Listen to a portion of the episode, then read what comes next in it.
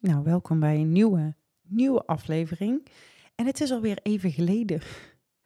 En ik merk aan mezelf dat social media en podcast de eerste twee ballen die ik laat vallen op het moment dat er te veel op mijn bord ligt. En als er te veel op mijn bord ligt, en ik weet niet of jullie dat herkennen, maar dan krijg ik dus de neiging om niks te gaan doen. En ik merkte dat vroeger al vanuit school, op het moment dat ik te veel huiswerk had of een te groot project moest doen of iets wat voor mij in mijn ogen te veel was, ja, dan ging ik ook niks doen. Dan word ik stil en dan uh, ga ik allerlei andere dingen verzinnen of ik doe gewoon lekker helemaal niks. Maar dan heb ik het dus even nodig om, ja, om passief te zijn om niet in de actie te komen. En dat is voor mij sowieso al best een ding, want ik sta altijd aan. Ik ben altijd in actie. Ik ben altijd aan het kijken naar de volgende stap. Ik wil altijd vooruit. En op het moment dat dan dat, dan dat bord te vol ligt, ja, dan overzie ik het niet meer. En dan denk ik, oké, nou ga ik dus even helemaal niks doen. Helpt dat? Uh, nee meestal is het beter om dan toch in een soort van actie te blijven. Maar mijn hoofd gaat gewoon nooit uit. Dus ja, helemaal passief word ik dan niet. Ik word lijfelijk passief, zeg maar. Dus ik lig het liefst dan op de bank. En dan ga ik dus uh, series kijken die, uh, nou ja, die, die vooral, waar je vooral niet bij na hoeft te denken. En dan moet liefde in, plaats, in, in zitten. Dus B&B voor liefde of Married at First Sight of dat soort programma's. Daar word ik dan wel heel rustig van en heel relaxed van. En dan denk ik, oh ja, leuk. Maar dan nog kan ik altijd wel, weet je, heb je toch bepaalde inzichten weer. Dus dat hoofd, dat blijft altijd wel aanstaan. En ik merk gewoon echt dat dat, dat, dat bord, dat er zo, als dat al vol ligt, dan hoeft er maar iets bij te komen en dan, dan overstroomt alles.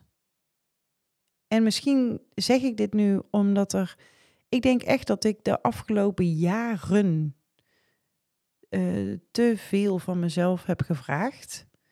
En altijd maar doorpushen en altijd maar doorgaan. Moe of niet, niet naar mijn lijf luisteren en door.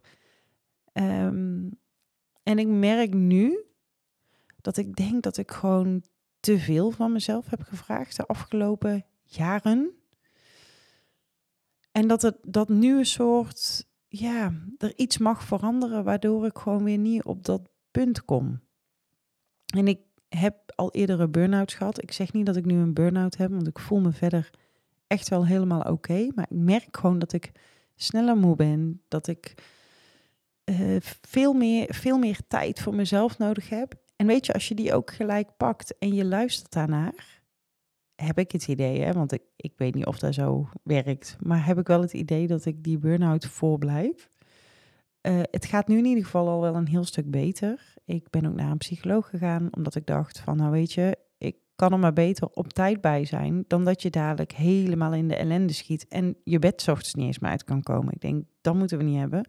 Dus dan kan ik beter nu alvast hulp inschakelen. Want het is niet erg om hulp in te schakelen. Ik merk het ook aan heel mijn lijf. Weet je, al mijn spieren zitten vast. Alles is gespannen en alles is, ja, zeg maar, toch een soort van eenbonk stress.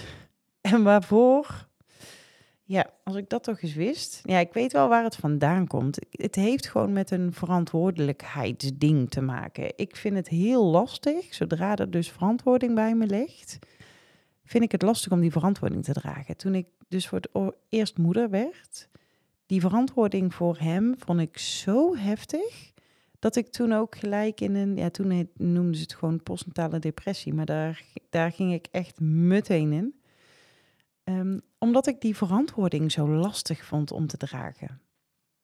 En inmiddels zijn we vier kinderen verder en ben ik gewend aan die verantwoording. Maar ja, ik heb hier natuurlijk ook nog een team van, uh, ja, wij zijn in totaal met zes vrouwen, dus vijf andere vrouwen, waar ik natuurlijk ook een soort van verantwoording voor draag. Maar ik draag ook verantwoording voor alle vrouwen die hier komen. Dus alle verantwoording bij elkaar zorgt ervoor dat die schouders van mij best wel vol liggen met verantwoordelijkheden. En als je er zo elke dag naar gaat kijken, wordt het alleen maar zwaarder. En daar ben ik me volledig van bewust. Maar op een of andere manier schiet ik dan toch onderuit. En, en, en struikel ik dus over die verantwoording. En nou heb ik die, uh, er zijn laatst in juni twee nieuwe meiden bijgekomen. En ik moet zeggen, nu op een gegeven moment dan bent het wel, weet je. En dan is het gewend en dan ben ik gewend aan een nieuwe situatie. En dan voel ik die verantwoording niet meer zo. Maar in het begin kan ik die verantwoording dan echt wel heel erg voelen. Want ik wil gewoon dat die meiden, dat het hier goed gaat met ze. Dat ze zich fijn voelen. Als ze zich niet fijn voelen, ik merk het meteen. Ik zie het ook. Ik voel het. Ik merk het aan alles. Dus, dus dan heb je niet alleen de verantwoording voor je kinderen, maar ook voor de meiden hier en ook voor thuis. En ja, dan kan ik dus wel eens voelen dat dingen te veel zijn. En dan merk ik dan mezelf, want daar word ik zelf gewoon heel onrustig van. En als alles op dat bord zoveel is, ja, dan ga ik toch een soort van afschakelen en dan word ik dus passief. En dan ga ik dus helemaal niks meer doen. en dan, uh, het, is, het is wel voor mij het beste om gewoon in actie te blijven. En dat betekent niet zozeer dat ik echt iets heel actiefs moet doen. Maar bijvoorbeeld een stukje gaan wandelen of in de jacuzzi. In ieder geval een, iets doen waar ik blij van word. En dan haal je daar weer, dan kan ik daar mijn energie weer uithalen. Want ik word er dan heel blij van als ik gewoon even helemaal op mezelf ben. Niemand om me heen. En dat ik gewoon even kan doen wat ik wil. En vaak is het gewoon echt een een of andere domme serie kijken. Of, of, nou ja, of even gewoon op mijn telefoon zitten. Of iets waarbij dus niemand iets aan me vraagt. Want uh, de hoofd van mij is altijd al druk genoeg. Dus die hoeft ook niet nog eens een keer uh, er doorheen te komen. Maar ik denk wel door dat ik mezelf in acht heb genomen. Doordat ik ben blijven sporten. Doordat ik ja, toch wel echt wel bewuste keuzes maak dat ik bijvoorbeeld in de weekend of de dag dat ik vrij ben, echt bewust niks plan. Dat ik daardoor nu weer een beetje eraan het uitklimmen ben. Ja, dat alles weer een soort van flow komt. Want op het moment dat je het gevoel hebt dat je van alles moet, gaat het niet meer vanuit een flow. Maar heb je gewoon heel erg het gevoel alsof er iemand continu met de zweep, jijzelf dus, je continu met de zweep slaat van je moet nu dit doen, je moet nu dit En daar herken ik ook echt als een malle. En daar heb ik afstand van genomen. Dan denk ik, als ik vandaag een dag, heel de dag op de bank wil liggen of heel de dag in mijn bed blijf liggen, dan doe ik dat. En dan kan iemand schreeuwen en die stemmetjes in mijn hoofd kunnen helemaal uit de stekker gaan.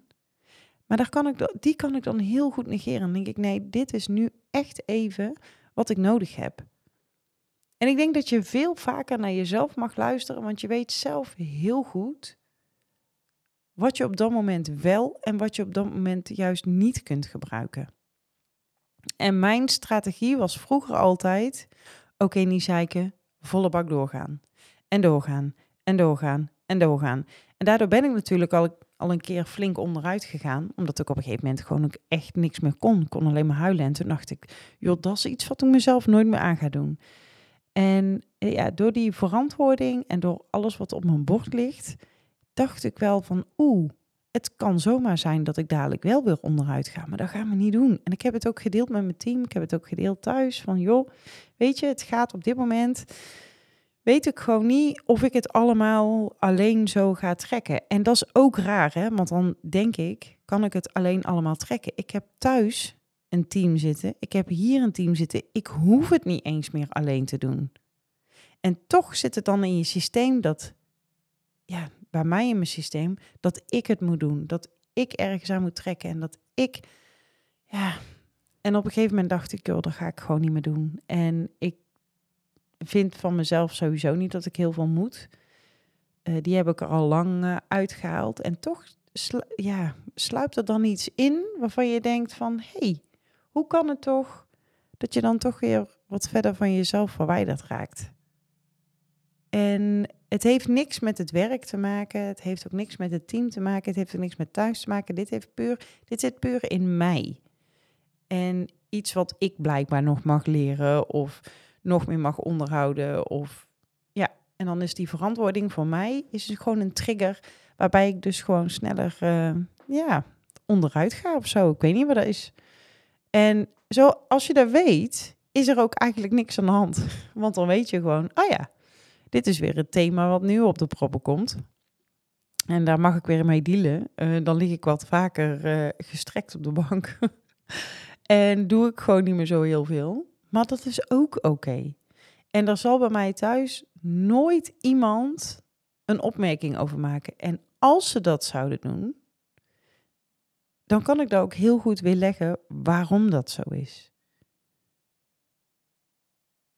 En het maakt me sowieso nooit zo heel veel uit wat andere mensen zeggen of denken. Ten eerste omdat ik het nooit echt hoor. Ik ben er nooit zo mee bezig wat een ander denkt. Ik ben vooral bezig wat mijn hoofd de hele dag denkt. dat is al druk zat, kan ik die andere mensen niet eens bij gebruiken. En het, is, het geeft een bepaalde rust als je het gewoon niet hoort, als je er Oost-Indisch over bent en dat je het gewoon niet meekrijgt. Het heeft geen toegevoegde waarde. En door die verantwoording dus, ja, door, door het besef dat ik door die verantwoording echt een beetje kan gaan mankelen, ja, heeft me daar ook wel weer heel veel opgeleverd. Dat ik denk, ja, die verantwoording had ik vroeger natuurlijk alleen, ja, op mezelf, op mijn eigen gezin.